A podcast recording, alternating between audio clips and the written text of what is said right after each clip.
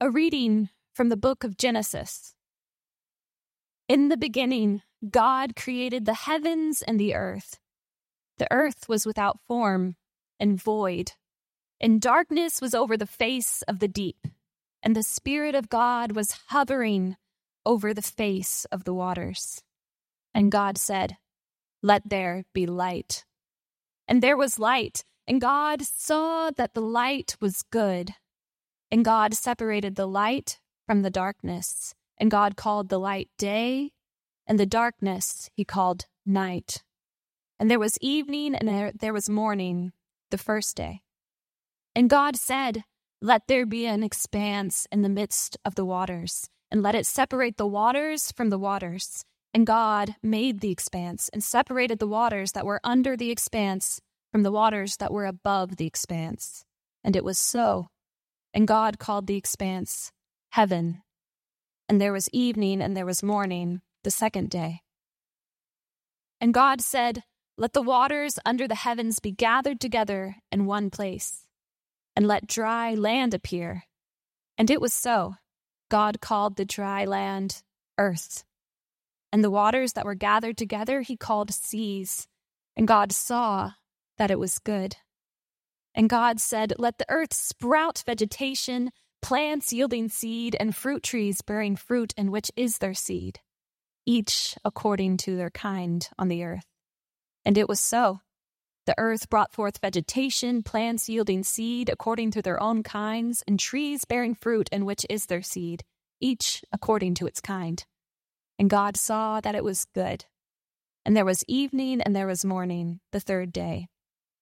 And God said, let there be lights in the expanse of the heavens to separate the day from the night.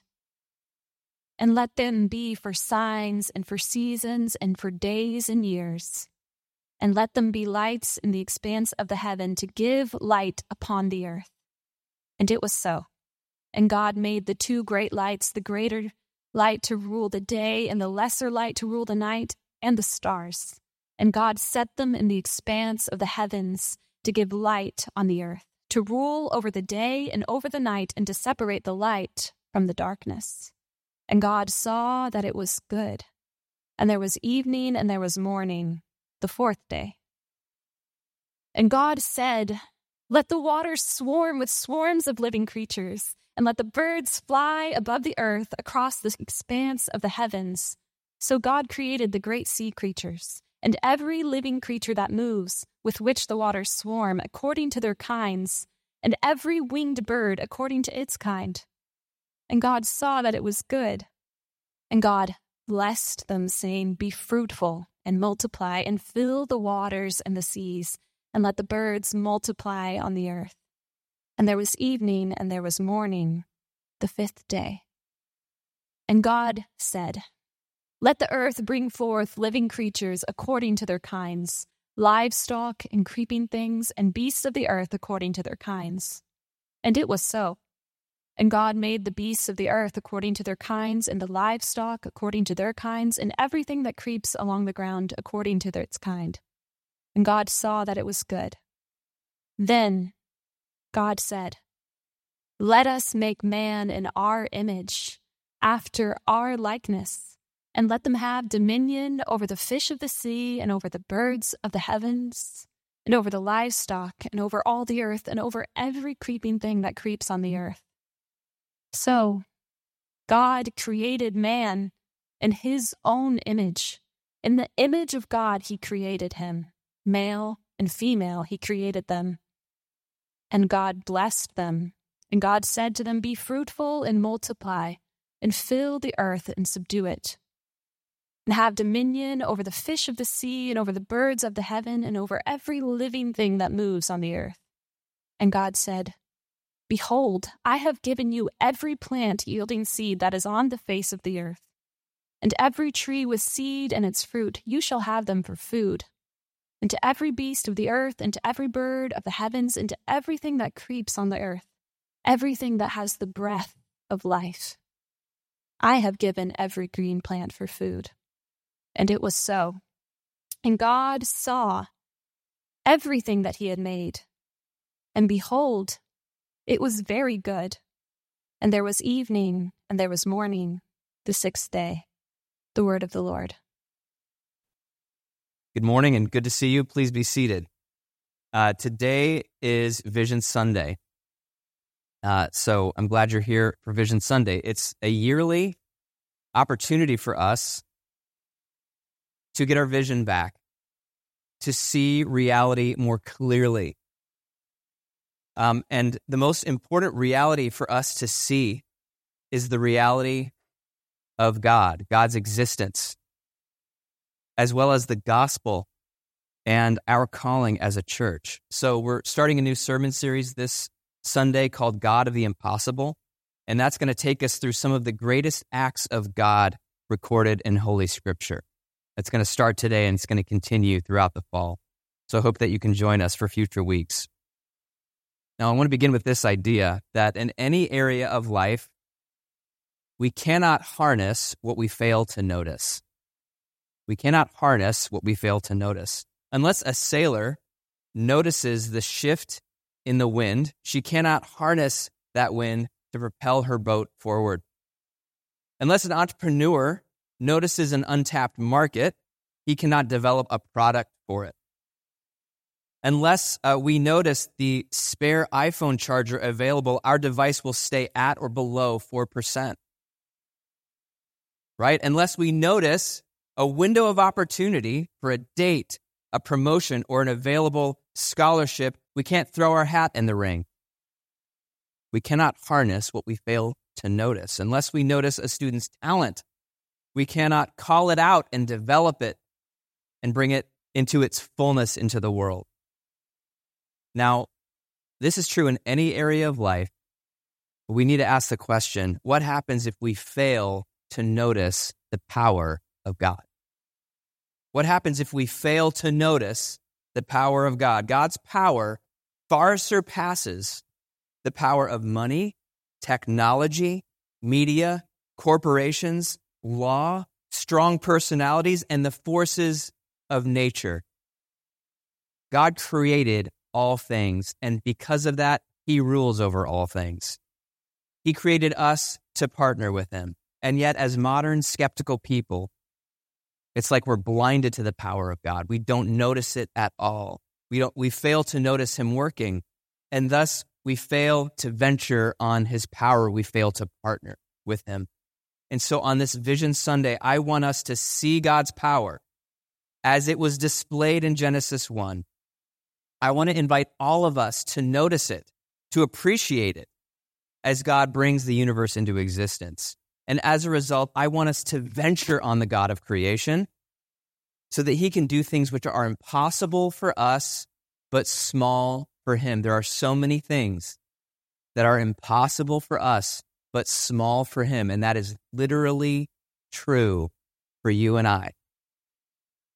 He is the God of the impossible. And so I want to get our vision back for this. Let's turn to Genesis 1 and ask the Holy Spirit to help us.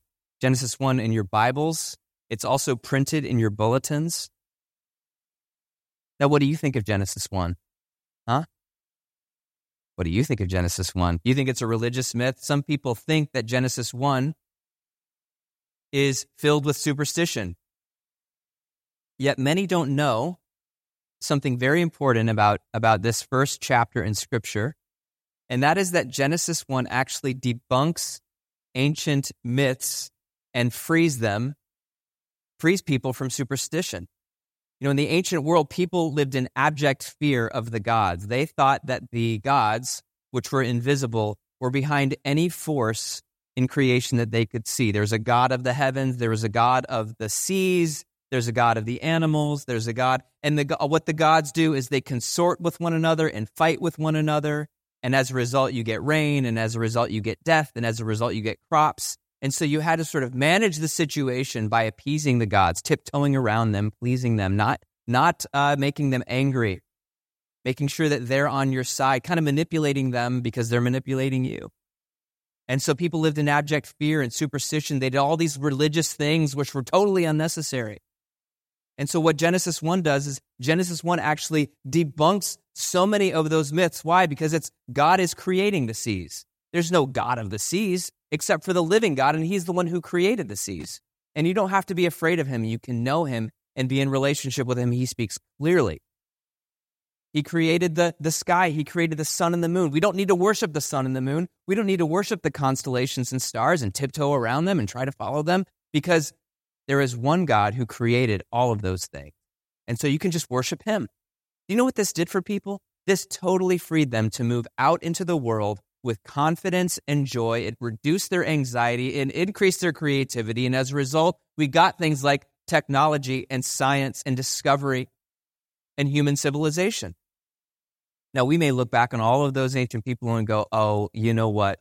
For you, you know, um, we, we may look down on them and think that it's, um, you know, very quaint and primitive, those primitive people with all their superstition. But what do you and I do? We look out into the world and we see all these powerful people and we follow them and we tiptoe around them and we try not to uh, get on their bad side and we try to get on their good side. If we only get in their good graces, then maybe we will survive life too. We look out on uh, impersonal forces as well and hold them in reverence culture, politics, fashion, technology, social trends.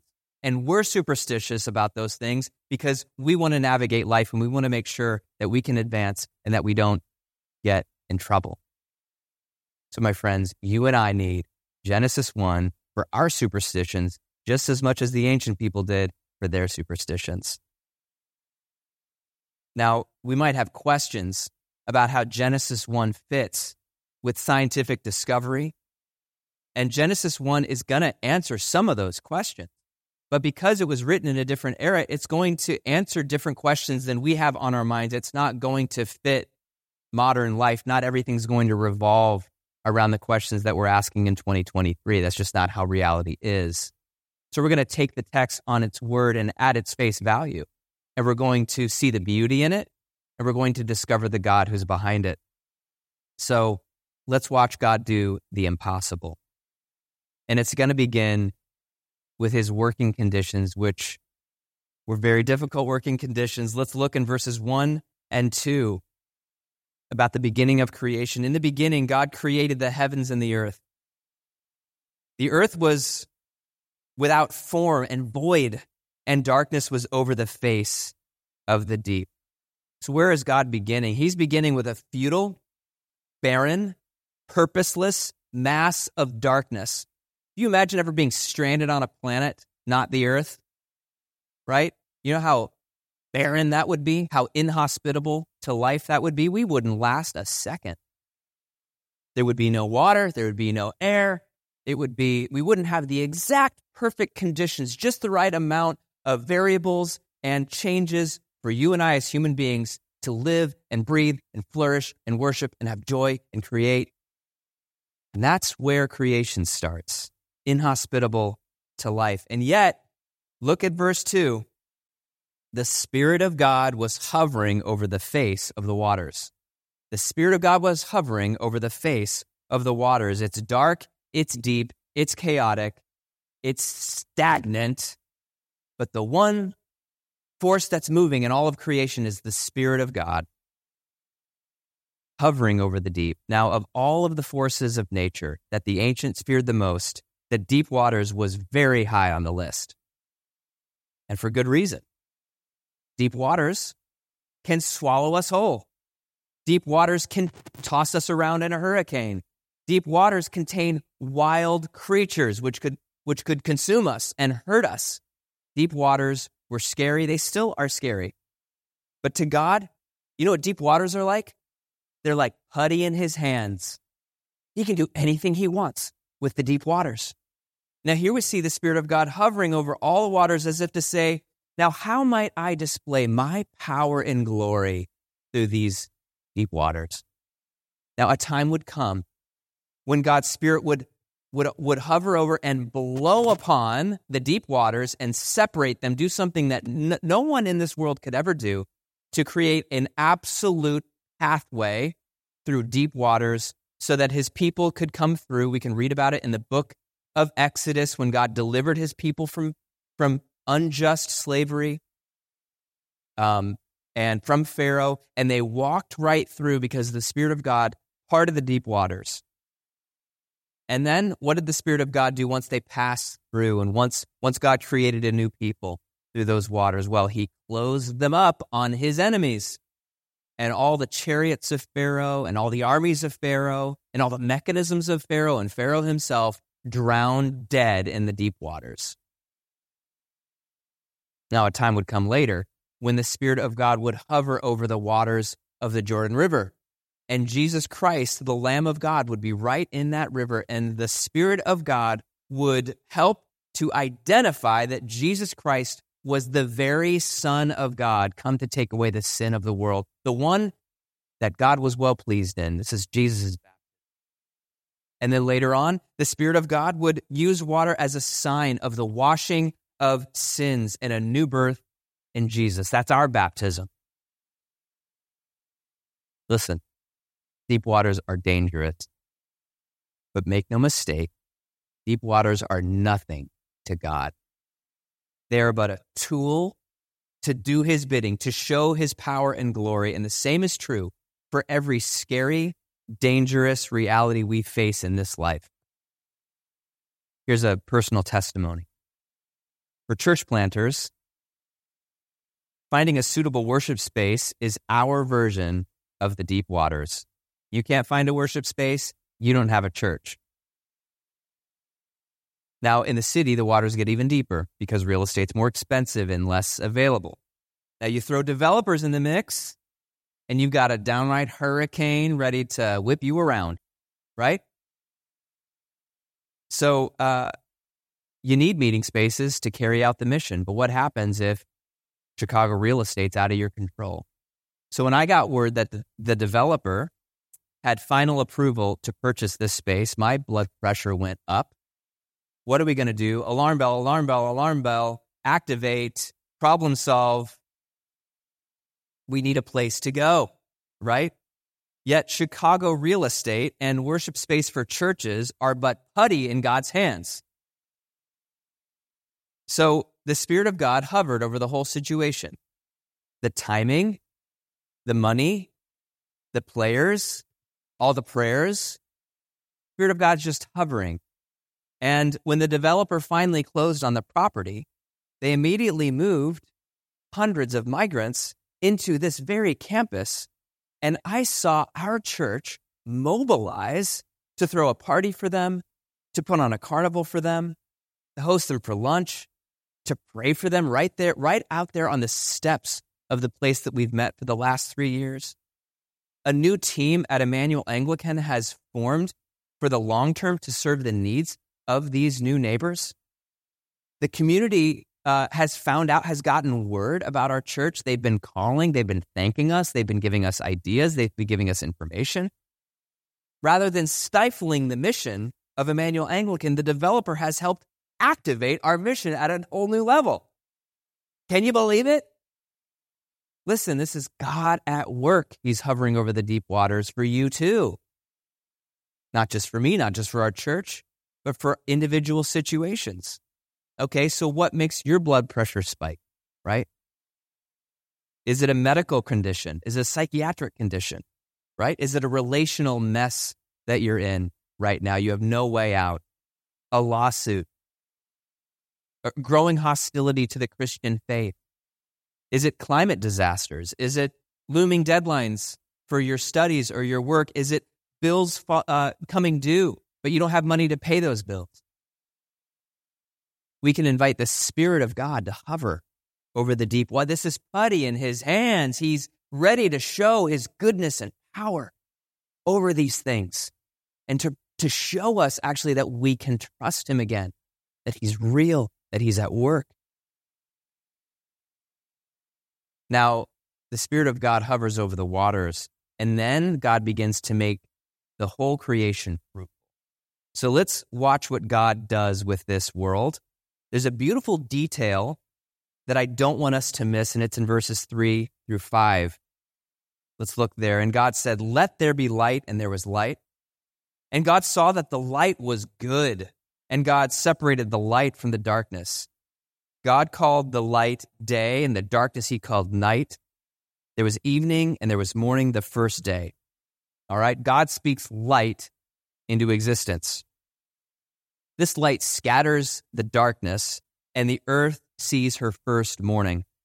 Now, what's really interesting is that the sun doesn't appear until day four. So, where is this light coming from, my friends? And the answer is this this light on the first day of creation is coming from God Himself. The psalmist says that God wraps Himself in light as a garment. He is the original and uncreated light of the world. People still long for the uncreated light of God. And let me tell you something until history is complete, people will always long for the light of God to reach their hearts, to reach their world, to reach their life. Why? Because this world can be a dark place. It's still chaotic, still scary. It's in, in some cases bleak and hopeless. And sometimes we've experienced this darkness inside of us and around us. Darkness can blind us to the presence of God. Darkness can close in on us and cause us to lose heart and to lose hope. Now, in John 1, um, uh, the uh, Apostle John describes Jesus Christ as the light that shines in the darkness, and the darkness did not overcome it.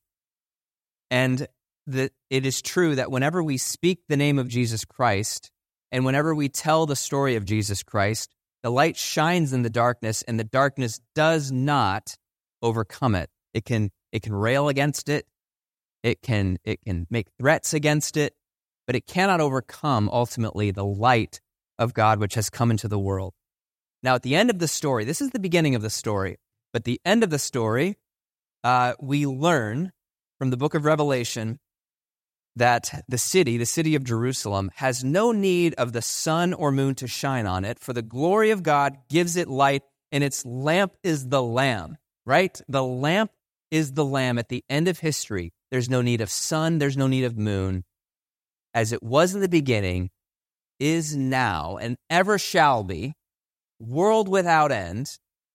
Glory to God, because he will always shine his uncreated light upon our hearts to give us the light of the knowledge of the glory of God in the face of Jesus Christ.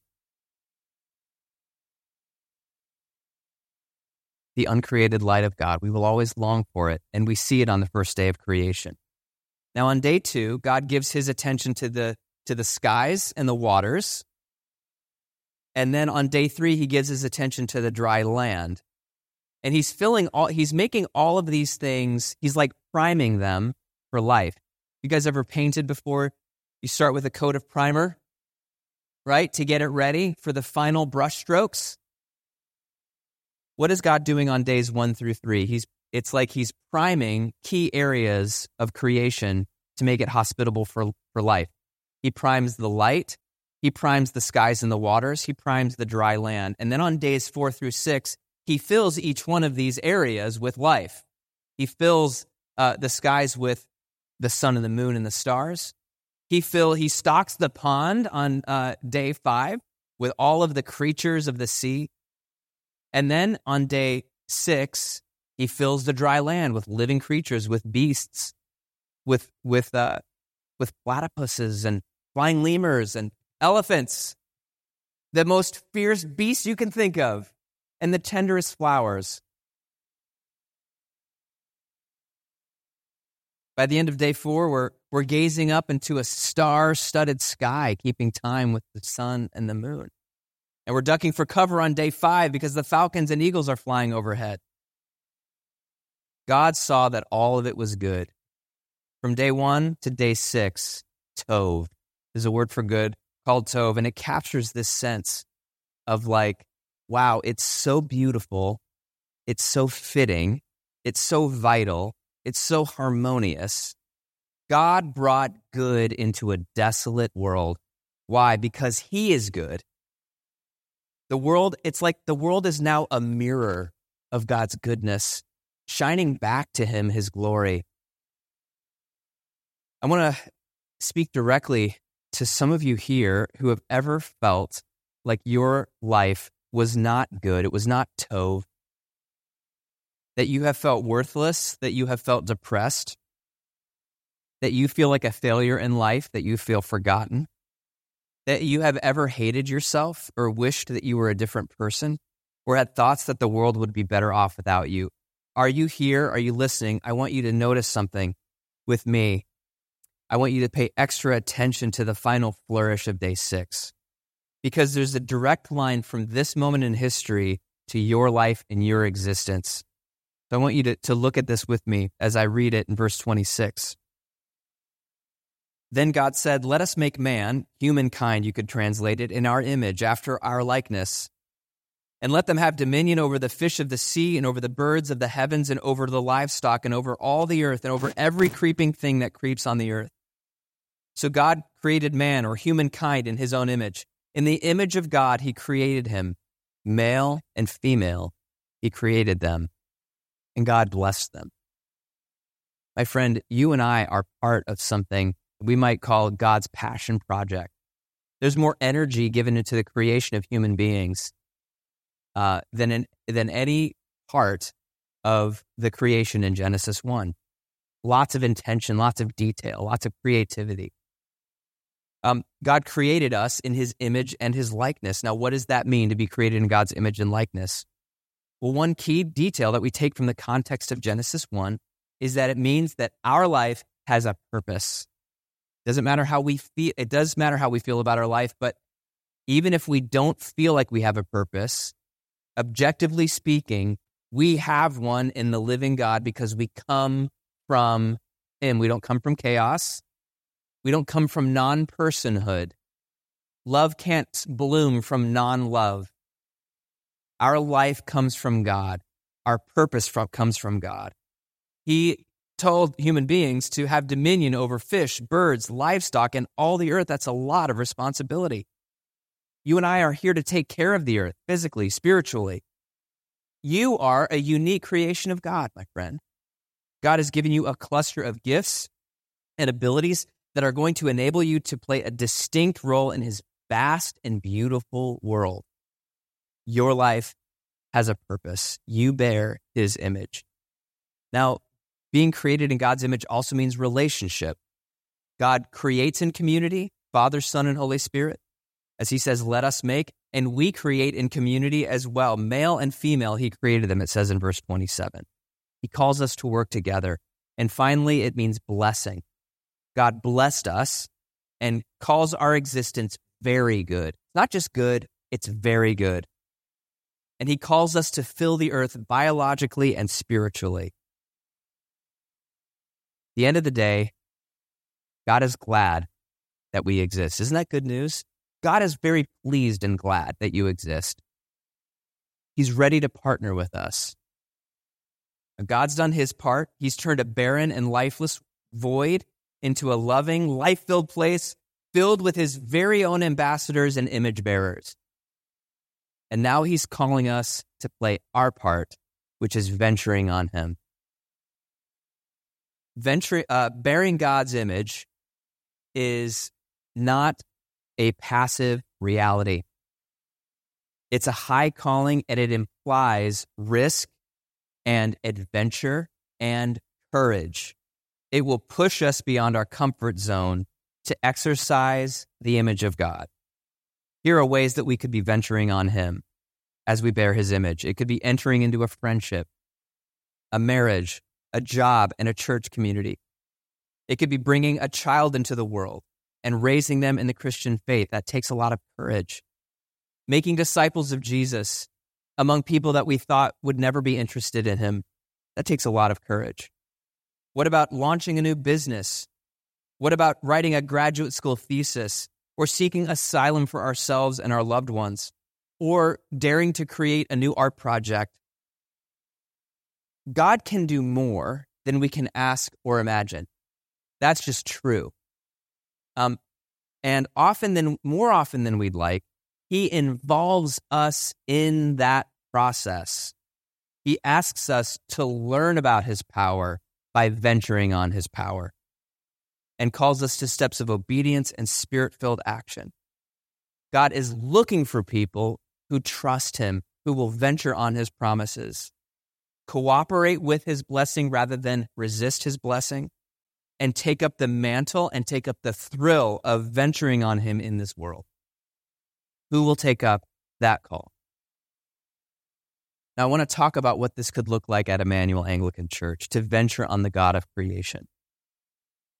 The first thing that we can do together is to expect that God can provide for our worship space, no matter where it ends up being, to expect that He can and will provide for our worship space, Sunday by Sunday and long term. And we can expect that we will reach people in Chicago in the process. There are 3 million people in our city. And God is calling us to reach our city. He can provide all the finances that we need for the worship space that He has, uh, has for us. He can provide all of the growth that we will need to fill whatever worship space we end up moving to with life and ministry. My friends, the same God who called forth vegetation from the ground and created the animals and the birds is at work in our church and in our city, and He has a place for us and He has growth for us. The same God who blessed humanity and provided everything needed for them to rule and fill the earth is the same God who can provide for us, who has provided for us, and who will provide for us. That's the first thing. We can expect that God will provide a worship space and everything needed to steward that space. Second, we must begin to share the gospel as a blessing rather than hide it away as a curse to learn to share the gospel as a blessing rather than hide it away as if it were a curse that we were trying to get away with. Paul says in Romans that the gospel is the power of God. It has the power to bless and transform individuals and communities. If someone believes the gospel and follows Jesus, their life will change, their family will change, the generations to follow will change. The gospel can satisfy their heart, their longings. It can change people who were stingy and self centered into people marked by radical hospitality and self forgetfulness. It can heal marriages and family wounds. It can transform entire cultures to become more just, loving, and hopeful. My friends, do we believe any of that? Do we believe that? Do we cherish that? Is it a treasure to us? I believe that we need to leave behind the shame that we have about the gospel of Jesus, starting now. Jesus has sent us into the world with a precious inheritance. He has asked us to carry it with confidence in Chicago. If we don't have confidence in the gospel, what are we doing here? we need to repent of the false humility which says, I'm harming people when I put Christ on display. That's not humility, that's self protective pride. We need to leave behind the superstitious myth that says no one becomes a Christian anymore. There may be resistance to the gospel that is new and unique, but resistance to the gospel's never been quite unique. It's always been there, and God always overcomes it. What do we believe is more powerful, the power of God or the power of our culture? At the end of the day, we have to choose. It's a superstitious myth, my friends. People do become Christians, they get baptized, they follow Jesus, and they lead others to Christ. It's happening in our city. I hear stories. Wouldn't you like to be able to tell some of the stories? I would. I very much would. I very much know we will we can be knee deep in baptismal waters watching people come to faith. Practically speaking, here's what this looks like on a day to day level it looks like inviting the unchurched and non Christians into your life at every level break time, dinner time, hanging out in the back porch, hanging out in the front porch, small group, church, arts group, inviting them into your life sharing your story of faith, hearing their story too, asking some questions. having a conversation, let the Holy Spirit do all the heavy lifting. You know, if we all started doing that, it would transform our church. It would. It's going to take time to get there, and we will get there, and we're going to take all the time what we need to do it. But it starts with just acknowledging that we have a treasure. We have a treasure. We have an inheritance to share. And now is our time. Think of it, my friends. Look, in a city of highly anxious people, we have a lot, we have a lot of depression and anxiety out there, right? We are a church, last time I checked, filled with a lot of compassion and grace. We have a gift of healing in this church. I believe we are suited for this moment. The people of our city long for beauty and wonderful stories to be told. And last time I checked, we are a church filled with artistic gifts and storytellers and vision. Wow. We have a city with spiritual hunger and a cry not just for religious showmanship. No one wants that, right? We don't want that, and our city doesn't want that, but people long for authentic spirituality. And last time I checked, we were a church rich in prayer, liturgical prayer, and healing prayer, and listening prayer, and intercessory prayer. We can teach people how to pray. We can teach people about a God who will listen to them. To be done with all the superstitious myths of this culture that gets people trapped and to set them free, to see them set free as the light of God shines on their hearts for the first time. There are skeptics in our city doubting truth claims and the integrity of those who have them. And last time I checked, this was a church rich with a head heart connection. People who have deep education and also have deep hearts, and there's a strong connection between those things. And people who have the ability to bridge the culture between what the Bible teaches and the questions that people are asking to today without judgment, with a lot of patience. And my friends, what if God took the healing gift that we have, and the gift of beauty that we have, and the gift of truth that we have, and the gift of prayer that we had, and added the gift of faith to it all? What if He did that? What if every Sunday had the same electric outreach energy that is here on Lessons and Carols? Right? Every Sunday, buzzing with people who are in our network, our friends, our neighbors, because we were confident that they would meet God here. We were, were ready to host them here. We were ready to seek out unfamiliar faces here, and we were ready to showcase the beauty, truth, and goodness of the gospel because we know it's beautiful. We know it's good. We know it's healing. It's changed our life. Why wouldn't we share it? We are so primed to exercise confident spiritual influence in our city. Are you ready to walk in the blessing and exercise confident spiritual influence in our city? All of creation is waiting for the sons and daughters of God to be revealed. But if the gospel is a shame and a curse, we'll never walk in that blessing. We won't walk in that call. In the very time that we were born to walk in it.